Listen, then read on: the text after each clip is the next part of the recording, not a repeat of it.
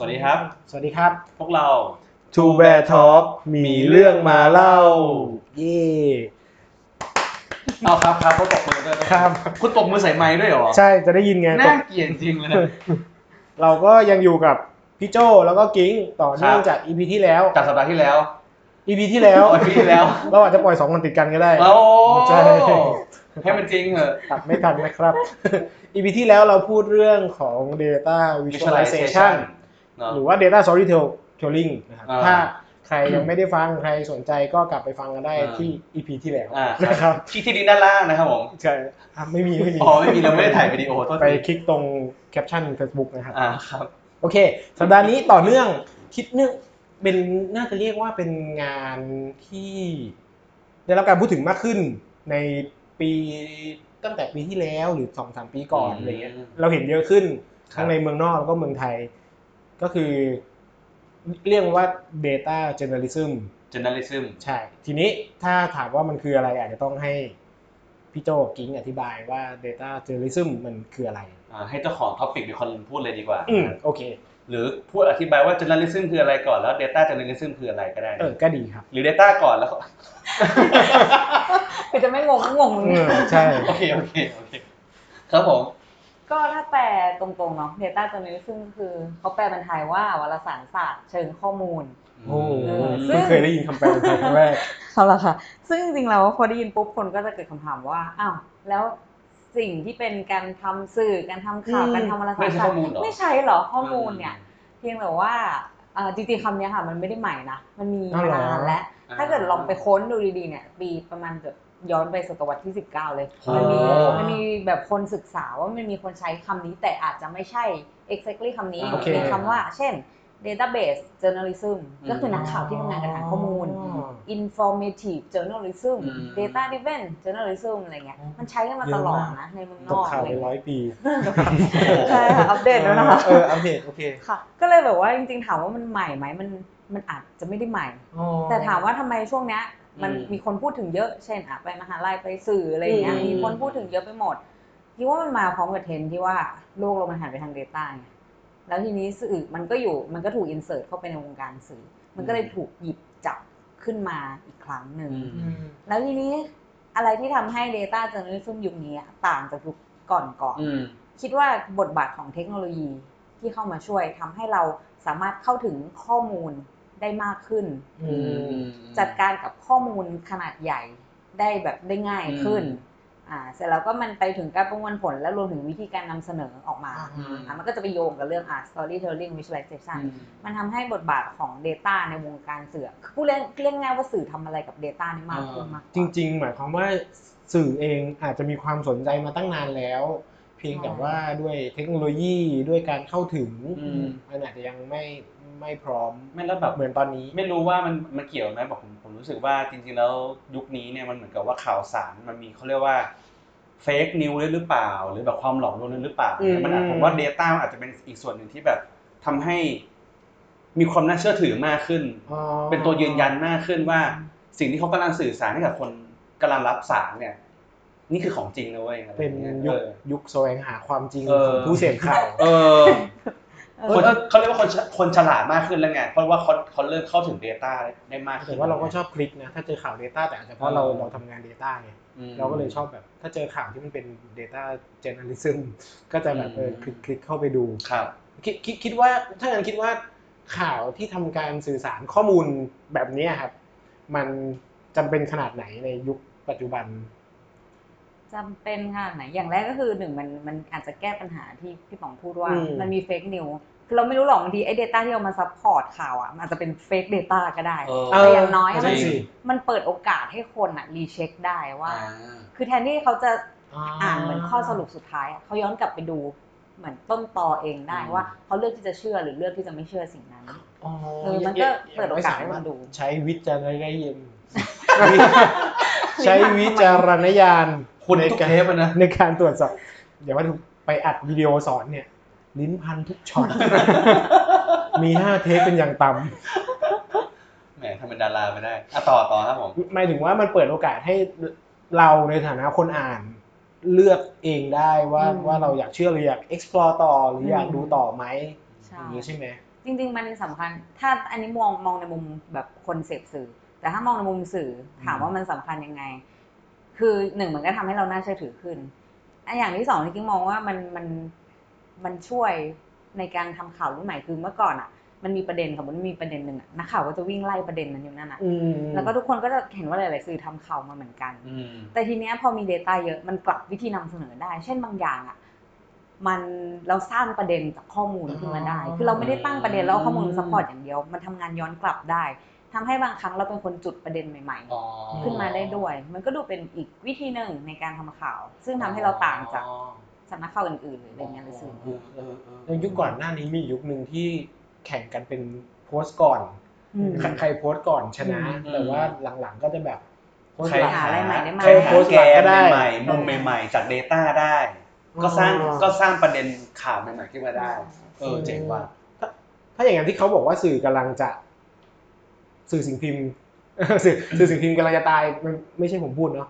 ครับเขาพูดกันครับครับเขาเขาพูดกันเชื่อเชื่อเขาพูดกันอะไรอย่างเงี้ย คิดว่าไอ้ data journalism คือ ทางใหม่ ๆสำหรับสื่อไหมหรือว่าจริง ๆแล้ว มันยังคงไม่เป็นแค่ทางเลือก แต่ว่าไม่ไม่ใช่ทางรอดโอ้โหอยู่ดีทำก็ไมคิดคำขึ้นมาคมมาวะเอออันนั้นหมายถึงว่าแบบสมมติว่าสื่อรู้สึกว่า เฮ้ย อันนี้อาจจะแบบ ถ้าทำแล้วมันต้อง ปังแน่ๆ มันต้องแบบคนอ่านเยอะแน่ๆอะไรเงี้ยตอนนี้มันเป็นอย่างนั้นจปะริงๆรอดไม่รอดน่าจะเป็นคำตอบอยู่ที่ว่าเราคุยกับใครมากกว่าอืมเขามาคุยไปถึงว่าคนคนฟังคนมอ่านคนดูของเราครับก็ต้องรู้ว่าเหมือนกับสื่อฐานคนดูของเราคนที่จะเพิ่มทัฟฟิกหรือว่าแบบสนใจเราอะไรเงี้ยเขาคือใครมากกว่าเขาต้องการเดต้ามากน้อยแค่ไหน อืมแล้วจริงๆ คืออย่างที่บอกว่าสื่อกำลังจะตายเนี่ยจริงๆมันมันพูดมาหลายอื พูดมานานแล้วแหใช่ละใช่จริงๆสื่อมันก็อยู่มันใช่หลายร้อยปีแล้วนะแล้วมันก็อืมพูดประโยคเนี้ยมาเรื่อยๆใช่เพียงแต่ว่า ก็จะเห็นว่า pattern มันเปลี่ยนจากอะจากวิธีการนำเสนอแบบเก่าเป็น offline base มาขยับมาเป็นทีวีบ้าง สุดท้ายมันก็มี online media เกิดขึ้นมาสุดท้ายทุกอย่างมันเกิดขึ้น เพราะต้องถามกลับไปถามแล้วว่าเราอยากคุยกับใครมคืออย่าง online media มันเกิดขึ้นมา เพราะว่าคนหันมาใช้ดิจิทัลอืมทุกอย่างเป็นดิจิทัลมากขึ้น มันก็เลยเกิดขึ้นแค่นั้นอืม คือสุดท้ายมันไม่ตายมันแค่ปรับตัวไปอืมแต่ถามว่าอืมแล้วสุดท้ายตอนเนี้ยณปัจจุบันเนี้ยอีคำว่า Data Journalism มันคือทางรอดสเต็ปต่อไปหรือเปล่ากิมไม่ได้มองว่ามันเป็นทางรอดทางเดียว แต่ก็เป็นทางเลือกหนึ่งที่จะทำยังไงว่าถ้าจะก้าวไปอีกขาหนึ่งอะแล้วคิดว่ามีคนที่พร้อมที่จะเสพสิ่งนี้อยู่อะโอเค มันก็อาจจะเป็นทางรอดสำหรับคุณแต่ถ้าเกิดว่า คนที่ดูคุณเขาไม่ได้ต้องการสิ่งนี้ มันก็ไม่ใช่ทางรอด ก็จะมีกลุ่มกลุ่มนึงแหละอืมอย่างนี้ที่อาจคือจะชอบคือมันเลยแต่ไม่คือชมันอบน่าจะเป็นก็ได้ศาสตร์ในการทำงานมากกว่าป่ะแล้วสุดท้ายปลายทางมันคือชแนลที่ที่ยูเซอร์หรือว่าคนเสพสื่อเป็นคน จับมันอีกทีนึงอะเอออืมอืมหมายถึงเนอะว่าเนอะก็คือคีย์อยู่ที่ตัวสื่อเออแหละว่าว่าหยิบจับประเด็นได้แค่ไหนอืมถูกไหมอืมแล้วถ้าถ้าอย่างนั้น ตัวอย่าง Data Journalism ที่ ที่ที่อยากให้เราไปลองดูว่าแบบมันเจ๋งแค่ไหนอะไรเงี้ยแต่ในไทยก็ได้ในต่างประเทศก็ได้หรือว่าที่เคยทำก็ได้แค่ไหนก็ขจอริงขอต้อนรับพี่โจ้ครับผมๆคือเงียบอยู่นานตัวอย่างเยอะคนนี้ตัวไม่ไม่แต่ว่าตัวอย่างก็ก็จริง ๆ ก็มีทั่วๆไป ผมว่าเปิดข่าวต่างประเทศเนี่ยอืมก็ก็ก็จะมีค่อนข้างเยอะอย่างในเว็บข่าวเนี้ยครับมันก็จะมีบางที่จะมี section พิเศษเลยแบบว่าอืม interactive เนี่ยก็กดเข้าไปดู ส่วนใหญ่งานประเภทนั้นน่าจะเป็นงานอ่าเชิง Data Journalism ผมคิดว่าไม่ใช่ทุกอันจะเป็นนะเพราะบางอันมันก็ interactive แต่มันก็ไม่ใช่ Data Journalism เนอะไม่ได้มีข้อมูลอะไรอะอืมมีของเล่นเฉยๆแต่ไม่มีอ๋อข้อ๋ออมูลเหมือนเป็นแบบอินโฟกราฟิกคลิกคลิกได้แต่ว่าไม่อ่าไม่ได้สื่อสาร Data ใช่แต่หลายๆอันก็เป็น Data ครับเพราะว่าคนทำมันก็เป็นคนกลุ่มเดียวกัน มันก็มักจะสนใจเรื่องเรื่อง Data เอ่อไมันจะยกตัวอย่างยังไงดีเนาะหมายถึงว่ายกตัวอย่างเป็นชิ้นๆก็ต้องใช่ใช่ต้องอธิบายรูปร่างมันแล้ว เราว่าชอบตรงไหนไม่ชอบตรงไหนก็ได้ครับ แบบอย่างอย่างอย่างคนละชิ้นเลือกคนละชิ้นอะเออเออคนละชิ้นก็ได้คนละชิ้น ผมผมชอบส่วนตัวผมชอบงาน New York Times แต่ว่าอืมคิดว่างาน New York Times ที่ทำดีหลาย ๆ ชิ้นเนี่ยมักจะมีกลุ่มกลุ่มของมันอย่างเช่นเอ่อเวลาแข่งกีฬาขนาดใหญ่เนี่ย New York Times ก็จะทำซีรีส์ของงานออกมาชุดหนึ่งเช่นเอ่อโอลิมปิกเนี้ยเขาก็ทำซีรีส์ของนักกีฬาออกมาคนหนึ่งเอ่อนักกีฬายิมนาสติกบ้าง แต่แทนที่เขาจะพูดถึงว่านักกีฬายิมนาสติกคนนี้เก่งยังไงเป็นบทความเฉยเขาก็อาจจะใช้ element อย่างอื่นมาประกอบเยอะแยะมากมาย เช่นบอกว่าโดยสถิติแล้วคนนี้ทำสิ่งนั้นสิ่งนี้ได้มากกว่าคนอื่น เช่นอาจจะกระโดดสูงกว่าหรือวิ่งได้มากกว่า แล้วแทนที่จะทำเป็นเป็นข้อความเฉยมันก็มีแอนิเมชันประกอบมีอะไรประกอบ ให้เห็นว่ามันแตกต่างกันจริง ๆ อะไรแบบนี้ครับหรือถ้าเป็นข่าวการเมืองเนี่ยก็จะค่อนข้าง advance มากนะข่าวการเมืองก็จะ เช่นสมมุติจะพูดเรื่องเอ่อเลือกตั้งในอเมริกาเนี่ยแทนที่เขาจะบอกเฉยๆเนาะว่าว่าเลือกใครจะชนะอะไรอย่างเงี้ย โพลเป็นยังไงเออไม่ได้พูดอะไรแบบนั้นก็คือ จริงๆก็คืออาจจะมีโพลแหละ แต่เอาผลโพลมาทำให้มันแบบมากไปกว่านั้น เช่น มีสมมติฐานว่าถ้าคุณคิดว่ารัฐไหนจะชนะ ถ้ารัฐนี้ชนะ รัฐนี้ชนะ แล้วใครจะเป็นประธานาธิบดี หรือว่าถ้าเปลี่ยนคุณคิดใหม่ คุณคิดว่ารัฐนี้กับรัฐนี้ชนะ คนชนะอาจจะเป็นอีกคนนึงก็ได้อ๋ออเราก็จะมีสิทธิ์ในการ ทำความเข้าใจกับข้อมูลมากขึ้น แทนจะให้เราเป็นตารางให้เราเป็นข้อความ เราก็สามารถที่จะ explore option ต่างๆ ได้เอง ก็คือเหมือนให้ user สามารถเสพข่าวแบบที่ตัวเองอยากทดลองเสพดูได้แบครับบกดคลิกๆหลาย condition อืมผมคิดว่ามุมหนึงก็คือ อาจจะมีข้อสรุปที่หลากหลายมากกว่าการมีข้อสรุปแบบที่นักข่าวคิดว่าจะเป็นแบบอืนั้นมอืมอืมซึ่งซึ่งโดยตัวมีเดียที่เป็นเว็บเนี่ยมันเอื้อต่อการให้ทำแบบนั้นได้อืมผมนึกถึงเคสตอนนั้นที่เอ่อมีคนมาแชร์ที่ออฟฟิศเราครับ ที่ไวซ์ไซต์อะที่เขาเป็นเอ่อเอา Data ของ Game of Thrones อะเอามา Visualize ดูว่าอ๋อของพี่คริสใครจะได้ใครจะได้เป็นคนครองบัลลังก์ใช่ใช่เออคือแบบอันนั้นเจ๋งมากเลยนะ ตอนนั้นพี่คริสยังอยู่ทวิตเตอร์แล้วกลับมาไทยพอดีก็เลยชวนมาเล่าอืมเขาก็แบบให้ลองแบบ คลิกดูว่าใครมีความสัมพันธ์กับใคร เชื่อมโยงกับใครอะไรเงี้ยอืมใช่อันนั้นเขาเจ๋งมากเลย เป็น interactive เหมือนกัน ใช่ใช่อืมเป็นงานของของพี่คริสครับ ซึ่งพี่คริสคือใครเดี๋ยว อาจจะมีเพิ่มเติมอีกทีไปสัมภาษณ์ เออโอ้สัมภาษณ์ไม่ได้เอาเหรอ ตอนนี้อยู่อเมริกา เอาเหรอ ไม่ก็สัมภาษณ์ได้ไหมก็คุยออนไลน์เออไม่แน่นะครับเป็นกันบ้านของฝั่งพี่กิ้งบ้างเออกันเออใช่ว่าแบบชอบมีเคสตัวอย่างอ๋อที่น่าสนใจ นอกจากดูได้ในขายของนะคะ ช่วงขายของ punchup.world และ elect.n.th แล้วซึ่งเป็นสิ่งที่ทำอยู่อืมทำร่วมกันอยู่เนี่ยค่ะ เดี๋ยวเราถามเพิ่มเรื่องอีเล็กกับอืม พันอัพได้ไหม ได้ได้ใช่ไหมแต่เราเดี๋ยวเราเลือกมาอันหนึ่งที่เราชอบดูของมึงเนาะคือเรารู้สึกว่ามันสนุก แล้วก็เป็นการตั้งประเด็นที่ดีก็คือชื่อเว็บไซต์ pudding cool พุดดิ้ง pudding แบบ cool ขนมเนี่ยค่ะแล้วก็อืม cool ครับซึ่งอันเนี้ยจริงๆแล้วคือรู้สึกว่าหนึ่งคือทีมเขาน่าสนใจมากเพราะเขานิยามตัวเองว่าเป็นเอ่อ journalist engineer อืมคือเป็นมนุษย์ที่ทำได้ทั้งการตั้งประเด็น การ เนี่ยแหละเป็นโปรแกรมเมอครบเครื่องร์ครบเครื่องแล้วก็สามารถทำดีไซน์ได้บางส่วนด้วยโอ้แต่สิ่งที่น่าสนใจในเว็บนี้สมมติเราไม่รู้ว่าเขาเป็นใครเนี่ยก็คือเรารู้สึกว่าเขาตั้งหนึ่งเขาไม่ทำประเด็นข่าว current แต่เขาจะทำทุกอย่างที่เป็น subculture แล้วก็เอามาเล่าในมุมที่แบบเออเขาไม่ได้ตั้งประเด็นแล้วเอาข้อมูลมา support อะแต่ว่าตั้งข้อสังเกตกับข้อมูลอืมยกตัวอย่างเช่น งานที่ชอบคืออ่าตัวอย่างนะก็เขาทำสีผิวของผู้หญิงบน magazine Vogue เทียบเป็นรายปี มาดูว่าเอ้ยมันมีแบบเป็นยัง inequality ไงบ้างเปล่าหรือว่าเอ่อยกตัวอย่างเช่นเขาชอบเล่นกับเพลงที่เป็นอืมไทยเพลงฮิปฮอปแรปเปอร์เพลงรักเอ่อเพลงที่ติดชาร์ตอ๋อหา pattern บางอย่างเพื่อแบบว่า อะไรทำให้เพลงฮิตใช่ แล้วก็เอามีอืมมีการวิเคราะห์เสริมเข้าไป เรารู้สึกว่าอืมหนึ่งก็คือเขาทำ visual ออกมาดูง่ายอืมดูแล้วก็สนุกไปกับมันคือมันเป็นเรื่องใกล้ตัวอืมมันตอบได้ว่าเราจะอ่านเรื่องนี้ไปทำไม แล้วมันก็ relate กับเราเราก็รู้สึกว่าเออเออคนอื่นไม่ทำไง ก็ถ้าถ้าเป็นจริงๆเป็นของ pudding.cool ครับจริงๆมันมีอีกอันหนึ่งที่ผมชอบ ผมชอบอันที่มันเป็นอ่าพูดถึงเรื่องเกี่ยวกับมือถือกับกางเกงยีนที่ยังมาเกี่ยวข้องคือเกี่ยวข้องกันในแง่เรื่องเรื่อง inequality เรื่องแบบว่าความเท่าเทียมกันทางเพศ โดยไอเดียก็คือมันมีคนพูดกันแหละว่ามือถือทุกวันนี้มันใหญ่ขึ้นเรื่อยอืมๆแล้วผู้หญิงก็บ่นว่ากระเป๋ากางเกงผู้หญิงเนี่ยมันใส่อะไรไม่ค่อยได้กระเป๋ากางเกงยีนมันโดนสร้างมาแบบเป็นของตกแต่งสำหรับผู้หญิง ทำให้มันอืมเล็กๆไปงั้นอะใส่ของอะไรจริงๆไม่ได้อืมแล้วเขาก็มา Functional ใช่แล้วเขาก็มาเชื่อมกันโดยบอกว่าเฮ้ยทางด้านเทคโนโลยีด้านแฟชั่นเนี่ยมันไม่เอื้อต่อผู้หญิงเนาะคือเวลาทำกระเป๋าก็ไม่ได้คิดว่าผู้หญิงจะใส่ของได้จริงไหมไอตัวมือถือก็ไม่ได้แคร์ว่าคนจะพกได้จริงไหมอืมเขาก็เลยลองมาเทียบกันดูโดยเอาข้อมูลกางเกงยีนจริงๆอะมาดู ว่ากระเป๋ากางเกงยีนแต่ละยี่ห้อเนี่ยมันใหญ่ขนาดไหนอืมแล้วก็เอาตัวมือถือมาดูว่าแต่ละยี่ห้อมันใหญ่ขนาดไหน แล้วที่เขาทำเนี่ยคือมันคือตอนเห็นมันก็ดูแบบ ไม่น่าเชื่อว่าจะทำได้นะไปเก็บได้ไงว่ากางเกงยีนกระเป๋าใหญ่แค่ไหนตอนที่นั่งฟังอะไรเนี่เงี้ยยคือแบบข้อมูลจากไหนวะไม่หามาได้ยังไง แล้วเขาก็ทำซิมูเลชันทดลองจริงๆว่าไอ้กระเป๋าไอ้กางไอ้ไอ้มือถือเนี่ยมันสไลด์ลงไปในกางเกงยีนได้จริงไหมอ่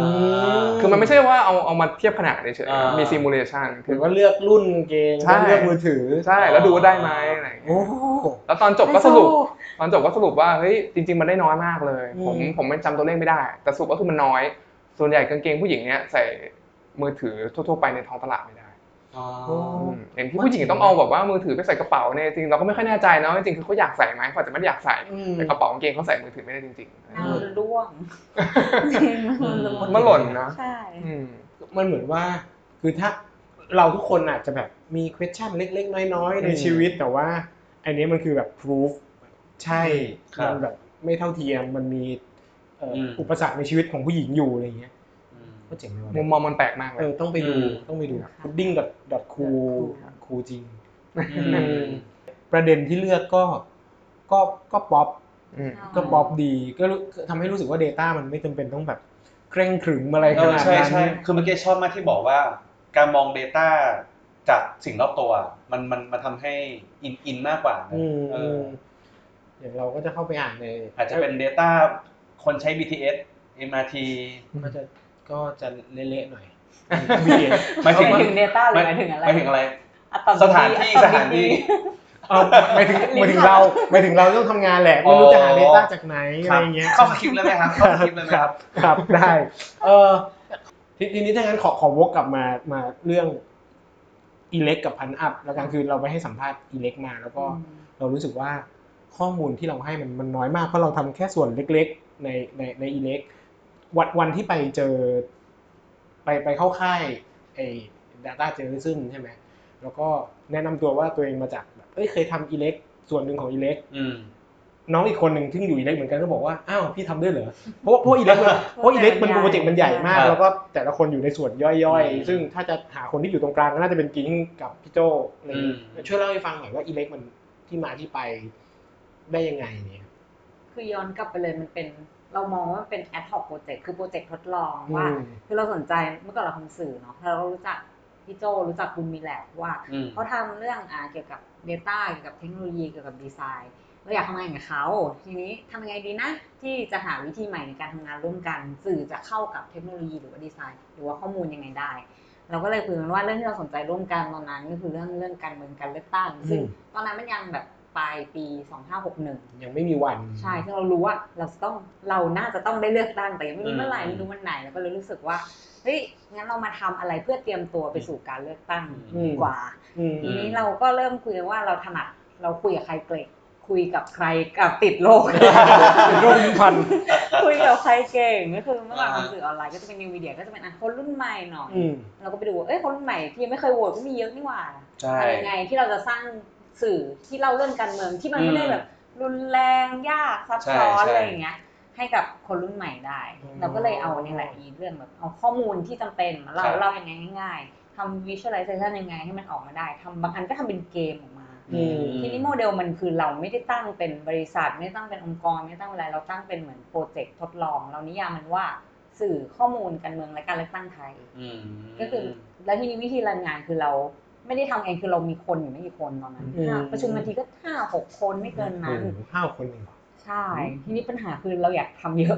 เราทำยังไงได้ อืมก็เริ่มแบบเริ่มจากการเข้าไปคุยแบบคนรู้จักก่อน ก็อย่างพี่ตาพี่คริสพี่หมูเนี่ยอืม ก็แบบไปเจอกันชวนมาทำเจอแบบเอารู้จักพี่อาทิตย์อืมคุณอาร์ตพี่อาร์ตผู้โด่งดังอ่าพูดดังๆเราก็มาชวนพี่ต่อต่ออืมอะไรเงี้ย อ่า ก็เริ่มจากการแบบเป็นโปรเจกต์ volunteer โปรเจกต์ทุกครัคบนก็มาด้วยความที่ ทำอะไรบางอย่างได้อืมไม่ว่าจะเป็นด้านดีไซน์ ด้านเทคโนโลยีเป็น dev บางคนอืมเป็นนักข่าวให้ข้อมูลได้อะไรเงี้ยอืมแล้วก็เราก็ตั้งเป็นเหมือนสคอนเล็กๆอะครับทุกคนทำแต่ละชิ้นแต่ละชิ้นโดยที่เราก็คอยคุมว่าเหมือนกับว่าเออทำยังไงให้เขารันกันได้ในสคอนนั้นอืมก็จะเป็นลักษณะนั้นสุดท้ายมันก็ออกมาตอนนี้ 24 ชิ้นทั้งหมดตั้งแต่เริ่มตั้งแต่โนเวมเบอร์พฤศจิกาปีที่แล้วอืมตัวก็จะมีตัวอย่างชิ้นหลาย ๆ อันที่น่าจะ เห็นกันเยอะๆ ก็จะมีอย่างที่พี่โจพูดเรื่องอืมที่ครับสามารถคลิกๆได้ว่าแบบอืมฟอร์มของรัฐบาลตอนนั้นตอนนั้นมันยังไม่ไม่ไม่ฟอร์มอืมจะเป็นยังไงก็จะมีใน Elect เหมือนกันคือเข้าไปคลิกได้ว่าเลเตอร์พรรคนี้ได้เท่าไหร่พรรคนี้เท่าไหร่ผลจะเป็นยังไงมีผมอะไรนะผมว่าเป็นโปรเจกต์ที่แบบ เหมือนกับเปลี่ยนพฤติกรรมสังคมบางอย่างเลยนะให้เขาแบบเข้ามาสนใจเรื่องการเมืองมากขึ้นเลยนะเราว่าเปลี่ยนเยอะเหมือนกันเออแบบเหมือนกับอยากรู้มากขึ้นแบบมีการแชร์อะไรอย่างเงี้ยเยอะ แล้วแล้วแล้วทุกคนที่เข้าไปทำก็คือ ได้แค่ความ ได้ได้แค่ทำเลยนะ คือหมายถึงว่าสนุกกับมันได้เลบ่ยนอะไหมนะไม่ใช่ไม่ใช่หมายถึงว่าแบบได้ความสนุกที่ได้ทำเลยอะอืมคือทุกคนคือ ไม่รู้กี่คนนะแบบน่าจะเยอะมากแต่ว่าเข้ามาด้วยความเต็มใจอยู่อืมเท่าเท่าที่รู้คือคืนที่มีแบบ live Elect Live ค่ะที่แบบรายงานผลเลือกตั้ง ก็มีแบบโปรแกรมเมอร์เข้าไปช่วยอ่า push GitHub เต็มเลยอืมอะไรอย่างเงี้ย ถือว่าเป็นน่าจะถือเป็นอืม Data Ge- Journalism ที่ชัดที่สุดในช่วงอืมนี้ไหมของของบ้านเรา จริงๆ ช่วงนั้นก็มีหลายสื่อทอืมำพูดพูดกันตามตรงก็มีโหวต62มีเวิร์กพอยอืมต์มี Voice TV อ่าทำเนี่ยแต่ว่าเราเราเข้าใจว่าโมเดลเขาคือเขามีเป็นสื่อใหญ่อืมที่แบบว่าอ่าอาจจะ co กับบริษัท tech สักอันหนึ่งแล้วทำมันออกมาอืมเนี่ยแต่ว่าอันนี้อาจจะต่างกันตรงที่มันเป็นโปรเจกต์ที่มันมีหลายภาคหลายส่วนบางคนแบบ ทำอย่างอันอย่างอื่นอะแล้วอยู่ดีก็แบบอยากมาลองทำคืออมเราทำเป็นแพลตฟอร์มเปิด เอาข้อมูลมากลางเอาประเด็นมาตั้ง แล้วก็เหมือนหาหาทัพเสริมให้ว่าใครอยากทำอันนี้ขาดตรงไหนแล้วก็เอาคนมาประกบกันอืมอืมอืมซึ่งก็เลยเป็นครับโมเดลใหม่ ซึ่งตอนนี้ถ้าจะให้โปรโมทก็คือ Elect ยัง run อยู่อืมยังรับสมัคร volunteer เข้ามาใช่นะครับเพิ่งมี meeting เอ้ย meetup กันไปใช่อืมก็สนใครสนใจก็อืม บอกบอกมาทางทางเพจเราก็ได้เดี๋ยวอืมคอนเน็กกับกิ้งให้นะครับอืมโอเค ถ้าอย่างนั้นสำหรับนักข่าวและการสมมตินักข่าวคนอื่นๆที่ไม่ได้ที่ไม่ได้แบบแตะ Data มาก่อนฟังแล้วรู้สึกว่าเฮ้ยเออว่ะ มันดูเป็นมุมที่เป็นการสื่อสารที่เขาอยากลอง แต่ต้องทำยังไงบ้างถึงจะจาก journalism เฉยๆ เป็น data journalism ได้ เขาต้องมี skill อะไรเขาต้องแบบเรียนรู้อะไรบ้าง กิ้งน่าจะเป็นตัวอย่างที่ชัดที่สุดจากการเป็น journalism จนมาเป็นแบบ data journalism อย่างเงี้ยอืมจริง ๆ คนมักจะพูดว่ามีคำถามว่าอยากทำอันเนี้ยนักข่าวต้องเขียนโค้ดเป็นหรือเปล่าอืมจำเป็นต้องเรียนเขียนโค้ดเป็นหรือเปล่าเพราะมีคำว่า Data เข้ามาเนอะใช่เอ้เราเราฉันจะจะเอาข้อมูลยังไงฉันจะจัดการยังไงอืส่วนอันนี้ส่วนตัวนะก็มันมันก็มีคนที่อยากทำเป็นทำเป็นก็ดีแหละทำเป็นทุกอย่างก็ดีแหละอืมบนโลกเนี้ยแต่ว่าเราก็รู้สึกว่าจริงๆคือพื้นฐานเลยเราต้องทำงานกับคนที่ทำสิ่งนั้นเป็นก่อน เราต้องเข้าใจ เขาก่อนคิดง่ายๆเหมือนกับ จริงๆทำงานกับพี่โจอะแรก ๆ ก็จะโดนดุเรื่องการจัดการการจัดเก็บข้อมูล การคิดข้อมูลการบันทึกข้อมูลอะไรอย่างเงี้ยโอเคคือเบื้องต้นคือเหมือนเมื่อก่อนอะเรารู้สึกว่าเราทำงานคนเดียว เราเขียนออกมาเป็นหนึ่ง paper เราส่งให้กราฟิกอ่าจะยังไงก็อ่าเออไม่รู้ละออกมาเป็นหนึ่งชิ้นอ่าอืมแต่ทีเนี้ยเมื่อเราทำงานกับข้อมูล เยอะๆแล้วไม่มีคนที่ต้องทำงานกับเราต่ออมเช่นต้องมีดีไซเนอร์ต้องมีอย่างเงี้ยมีเดฟมีแบบคนที่มาวิเคราะห์ข้อมูลให้เราอย่างเงี้ย มันก็ต้องแบบเรียนรู้ว่าอะไรคือรูปแบบที่ที่เขาชอบใช้คำว่า well format โอเคโอเคเออคือรูปแบบที่สามารถทำงานได้ตรคุณทำแบบนี้ไม่ได้นะ คุณจะมาตุกคอมมาอะไรอย่างงี้ไม่ได้นะ ผมผมไม่เคยพูดแบบนี้นะแต่ก็นั่นแหละครับคุณก็คุณก็คุณก็เหมือนกับเราก็จะเรียนรู้วิธีง่ายๆเลยตั้งหัว Excel ให้เป็นอะอ่าเออว่าคือคือข้อมูลอะไรที่จะทำให้คนเหล่านี้ไปทำงานต่อได้อืมอืมอืมก็คือน่าจะเป็นเบื้องต้นเลยอะต้องรู้รู้จักวิธีการทำงานกับคน อื่น จริงๆมันก็เหมือนแบบ การที่เราอยากทำงานกับคนอื่น เราก็ต้องเข้าใจอีกฝ่ายหนึ่งอืมใช่ว่าเขาทำงานยังไงตอนตอนตอนนี้น่าสนใจแล้วว่า แล้วแล้วตำแหน่งนี้เนี่ยหมายถึงว่าหน้าที่นี้เนี่ยทำงานกับคนอื่นที่ว่าเนี่ย คนอื่นที่ว่าเนี่ยเป็นใครบ้างครับ ที่ที่แบบอ๋อจากที่ทำงาน อย่างในทีมนะคะถ้าอืม squad เล็กที่สุดอย่างที่เคยทำ Elect อะอย่างน้ออืยมต้องมีสามก็คือมีนักข่าวใช่ป่ะอืมแล้วก็มีดีไซเนอร์อืมแล้วก็มีคนที่เป็นโปรแกรมเมอร์หรืออืม developer จะทำงานกับดีไซเนอร์นักข่าวต้องจะคิดเป็นภาพได้ประมาณหนึ่งเพราะไม่งั้นเนี่ยสมมติว่าเราโยนข้อมูลหรือโยนเนื้อหาอะไรปั้งลงไป ไม่ช่วยดีไซเนอร์เลยอะอ๋อการที่มันจะทำออกมาเป็นรูปอะอืมันแบบมันก็ยากเหมือนกันไม่ใช่ดีไซเนอร์ทุกคนที่จะแบบว่าโอเคเข้าใจทุกอย่างอะไรเหมือนเงี้ย brief เอใช่อต้องรู้จักเอที่อจะต้องรู้จัก brief แล้วแล้วช่วยบางทีเขานิดหน่นักอยข่าวอะไรเงี้ยกับดีไซเนอร์อาจจะมองเห็นภาพไม่ตรงกันอีกใช่ทำภาพไม่ตรงกันอีกด้วยเออก็ต้องก็จะยากเพิ่ม process ไปอีกครับทีนี้พอมีแบบอีก อีกอืมขาเป็นโปรแกรมเมอร์เป็น developer อืมดีไซเนอร์ก็ต้องเรียนรู้วิธีการทำงานกับเขาเหมือนกันอืมเช่นน้องบางน้องในทีมอะบางทีเคยทำพี่อันนี้ไม่เห็นยากเลยขยับใน Illus แป๊บเดียวก็ได้อ่าแต่นี่ก็จะพูดว่า แต่อันเนี้ยทำในเชิง coding มันยากเว้ยโอเคอะไรเงี้ยเออเอ่ามันก็ต้องเข้าใจ grammar กันประมาณนึงเข้าใจแบบพวก limitation อืมขอบเขตการใช่การเขียนโปรแกรมได้เนอะ หรืออันนี้ทำแล้วคุ้มไหมมคือทำแบบบางทีใช้เวลานานมากมันทำได้แหละแต่ใช้เวลานานทำแล้วคุ้มไหมอันนี้พูดง่ายๆการทำงานว่า เอ้ย ถ้าอยากทำสิ่งเนี้ยคือกิ๊งหนึ่งแน่อย่างนี้คือต้องทำงานเป็นทีมแบบเนี้ยได้ หรือถ้าอืมทำคนเดียวได้ก็ก็แล้วก็แต่เก่งก็เก่งก็ตบมือเออเย่เย่มีมีเวลาไหมมีเวลาไหมเออแต่อีกอันที่คิดว่าเริ่มได้ง่ายในมุมนักข่าวคือนักข่าวอะเขาจริงๆเขาเป็นคนโดย basic ต้องตั้งประเด็นเก่งอยู่แล้วแหละเป็นนักข่าวอืมแต่ทีเนี้ยสิ่งที่เพิ่มขึ้นมาคืออย่างที่บอกว่า วิธีการทำงานกับข้อมูลไม่ใช่เราตั้งประเด็นแล้วหามา support อืมอย่างเดียวแล้ว สิ่งที่ทำได้อีก way หนึ่งคือการสังเกต pattern เหมือนเมื่อกี้เรื่องกางเกงยีนเนี่ยนะคะอืมที่พูดไป คือนักข่าวอะอาจจะไม่เคยตั้งประเด็นเรื่องกางเกงยีนกับความไม่เท่าเทียมทางเพศมาก่อน แต่เมื่อเขาเห็นข้อมูลหรือเห็นอะไรสิ่งรอบตัวอืมเขาต้องช่างสังเกตแล้วมีความเฉลียวมากขึ้นคือรู้สึกว่าความฉลาดอะมีอยู่แล้ว แต่ต้องเฉลียวให้มากขึ้นมีความเอ๊ะสงสัยอะไรที่เป็นไปได้ป่ะ มันจะทำให้เขาได้เรื่องเล่าใหม่ๆ แล้วแบบว่าเขาจะได้รู้ว่าจะจัดการกับข้อมูลที่มีตรงหน้ายังไงบางทีมันมีข้อมูลเยอะมากอะแต่คนไม่รู้ว่าจะหยิบอะไรมาเล่า ก็แปลว่าต้องดูข้อมูลเป็นบ้างแหละ อย่างน้อยๆเพื่อให้สามารถแบบเอ๊ะได้นิดนึงใช่อะแล้วอย่างถ้าอย่างนั้นเราในฐานะ Data คือเราไปไปทำงานนักข่าวมาแหละ Data Journalism แต่ว่า เราก็อธิบายยาก ถามแทนคนทำ Data คนอื่นแล้วกันที่ เอ้ยอยากลองแบบเข้ามาช่วยอิเล็กสมมุติหรือว่าอยากลองเข้ามาทำงานเนี่ย ควรมีทำความเข้าใจนักข่าวยังไงบ้างเนี่ยว่าแบบ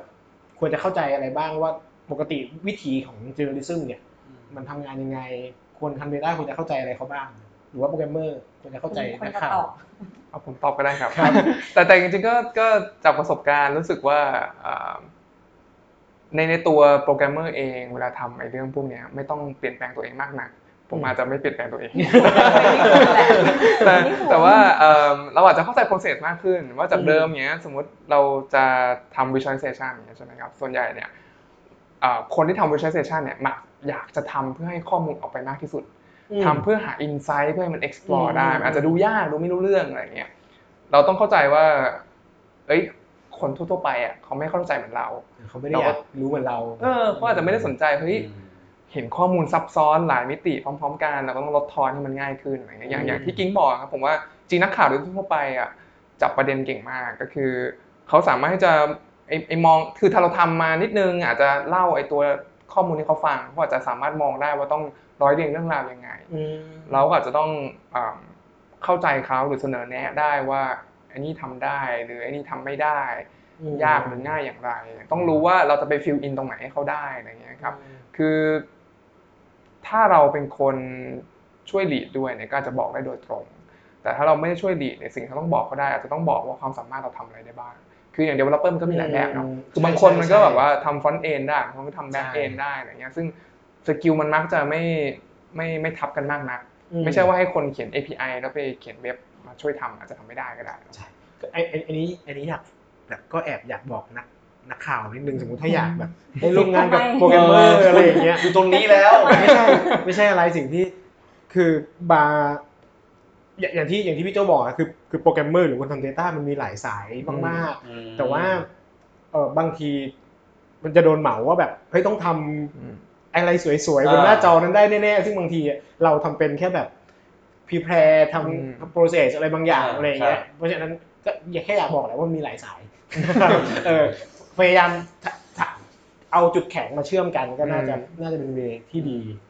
ผมคุยกันเยอะๆแหละผมว่าคุยกันเยอะๆแหละก็เหมือน collaborate อืมทั่วไปทำความเข้าใจอีกฝั่งหนึ่งอืมอย่าอย่าอย่าเพิ่งไปคิดว่าเขาน่าจะเข้าใจแหละนะอืมคุยกันใช่เยอะๆอืมผมว่าเหตุการณ์เนี่ยมันมันมันเหมือนทำงานเราปกติอะเออใช่คำคำถามสุดท้าย เมื่อกี้เออตอนแนะนำตัวกิ๊งแนะนำตัวเป็น CEO Punch Up ใช่ไหมค่ะเล่าเรื่อง Punch Up ให้ฟังสักนิดนึงก่อนที่เราจะ ขายของใช่ไหมใช่ใช่ใช่ใช่ปิดสัปดาห์นี้ ก่อนที่เราจะปิด EP นี้เอานะ EP นี้ EP ใช่ใช่ได้ค่ะ จริงๆต้องบอกว่า punch up นะคะเว็บไซต์ punch up world นะคะ ก็คือเกิดมาจาก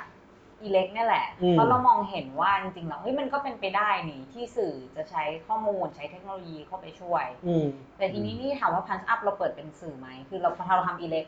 แล้วคือ จบเฟสหนึ่งถึงวันเลือกตั้ง ถึงจุดหนึงเรารู้สึกว่าอยากให้มีแบบอีเล็กอะเกิดขึ้นเป็นสิบอีเล็กร้อยอีเล็กในประเทศเพราะเรารู้สึกว่าอืมเมืองนอกเราก็เห็นว่ามันมีนี่เออมีเยอะว่าทำได้มีเยอะเออทำไมแบบอย่างมาเลเซียก็มีคีนี่มาเลเซียอืมคีนี่อืมทำสิงคโปร์ก็มีอะไรอย่างเงี้ยคือไม่ต้องไปถึงฝั่งตะวันตกก็ได้เรารู้สึกว่าเฮ้ยมันก็น่าจะพอทำได้นี่แต่ทีนี้เราก็เข้าใจว่าแบบ เดี๋ยวนี้โมเดลสื่อบ้านเราอะ มันอาจจะไม่ได้มีคนสายเทคสาย Data อยู่ในนั้นเยอะอืมครับ เราก็เลยคิดว่า เอ้ยถ้ามันจะมีใครสักคนที่ทำงานกับสื่อ เข้าใจสื่อบ้าง เข้าใจ Data บ้าง เข้าใจเทคบ้าง อืม แล้วเอาสิ่งเนี้ยไปช่วยให้เขาแบบเหมือนอ๋อ เหมือนสร้างให้เขามีสิ่งเนี้ยขึ้นในองค์กรเขาอะก็น่าจะดีก็เลยตัดสินใจเปิดพันอัพขึ้น ซึ่งเราก็มีการทำงานของตัวเองบ้างแล้วก็ทำงานกับสื่อบ้าง แล้วก็ไม่ใช่สื่ออย่างเดียวเราทำงานกับองค์กร ทั่วไปแบรนด์ทั่วไปที่แบบ คิดว่ามีข้อมูล อยากจะเล่าอืมอยากจะลองใช้วิธีใหม่ในการนำเสนอ เราก็ทำงานกับเขาด้วยเพราะพอรู้สึกว่าอะเหมือนเรามองเราเป็นสตูดิโอเป็น consulting เฉยอืมๆที่ว่าไปช่วยเขาหน่อยไปช่วยเขาขยับนิดนึงคือเขามีของอยู่แล้วอะเราช่วยเขาเขย่ามันนิดนึงขยับมันนิดนึงเพื่อสร้างสิ่งนั้นเกิดขึ้นมา หลักๆคือเป็น consult ในการนำสื่อสารข้อมูลออกสู่ใช่วงกว้างไหมต้องเป็นวงกว้างไหมหรือว่า ไม่จำเป็นจริงๆมันหลากหลากหลายแล้วแต่โจทย์อืมอย่างที่บอกว่าอืมสุดท้ายมันคือต้อง define ทุกครั้งเราจะถามมันว่าคุณจะคุยกับใคร อยากทำอะไรใช่คุณจะคุยกับใครคุยเรื่องอะไรอะไรเงี้ยแล้วเราก็แบบอะออกแบบให้อันนี้เหมาะอันนี้ไม่เหมาะอันนี้ไม่ต้องทำเยอะเกินไป มอันนี้อยากได้ว้าวแต่ไม่ต้องว้าวขนาดนั้นก็โอได้เคเข้าใจก็เรียกว่าเป็นการสื่อสาร Data แหละ แต่ว่ากลุ่มคนไหนก็อยู่ที่แต่อยู่ที่ที่โจโจททย์ย์อืมโอเคแต่ว่ารับแก้โจทย์อืมฝั่งสื่อสารข้ออาจมูลจะเป็น Public ก็ได้อาจจะเป็น internal บริษัทก็ได้โอเค เนาะได้ ก็สำหรับวันนี้ EP นี้แล้วกันครับ ประมาณนี้ใครมีอะไรสงสัย อะคุณปิดเลย เอาเลยเต็มที่เลย ครับ ใครมีอะไรสงสัยก็ทักเข้ามาได้ที่ facebook.com slash two bear talk เลข2 b e a s แล้วถ้าไม่สงสัยอะ ไม่สงสัยก็ฟังอย่างเดียวได้ไม่เป็นไร อ๋อ แต่คุยมาให้กำลังใจหน่อยทุกวันนี้คอมเมนต์เหงามาก โอ้โห ไม่มีคอมเมนต์เลย เฮ้ยอืมแต่มีคน inbox เข้ามาถามใช่ใช่ตั้งหนึ่งคนถ้วน ใช่เข้ามาถามผม ใช่ สุดยอดเลยผมดีใจมากอันนี้เลยนี่ขิงกูใช่ไหม ได้เฮ้ยอย่าขึ้นมากูดิฝากไม่เอานี่ขิงผมใช่ไหมครับเอออ่านพอดแคสต์ ได้ฝากถามเรื่อง Data หน่อยครับผมเออ ผมอาจจะไม่ได้เข้าไปตอบแต่ว่าฝากถามเข้ามาหน่อย ก็สำหรับ เอออะไรของมึงวะ EP นี้และสองและ EP ก่อนหน้านะครับก็ขอบคุณพี่โจกับกิ้งมากที่ครับผมสละเวลารวม 2 ตอนก็ชั่วโมงกว่า ใช่2 ชั่วโมงในการให้สัมภาษณ์เราวันนี้ อืมทุกคนก็สำหรับ EP นี้ขอบคุณมากครับ ขอบคุณครับ สวัสดีครับ สวัสดีครับ สวัสดีครับ เย้อ่า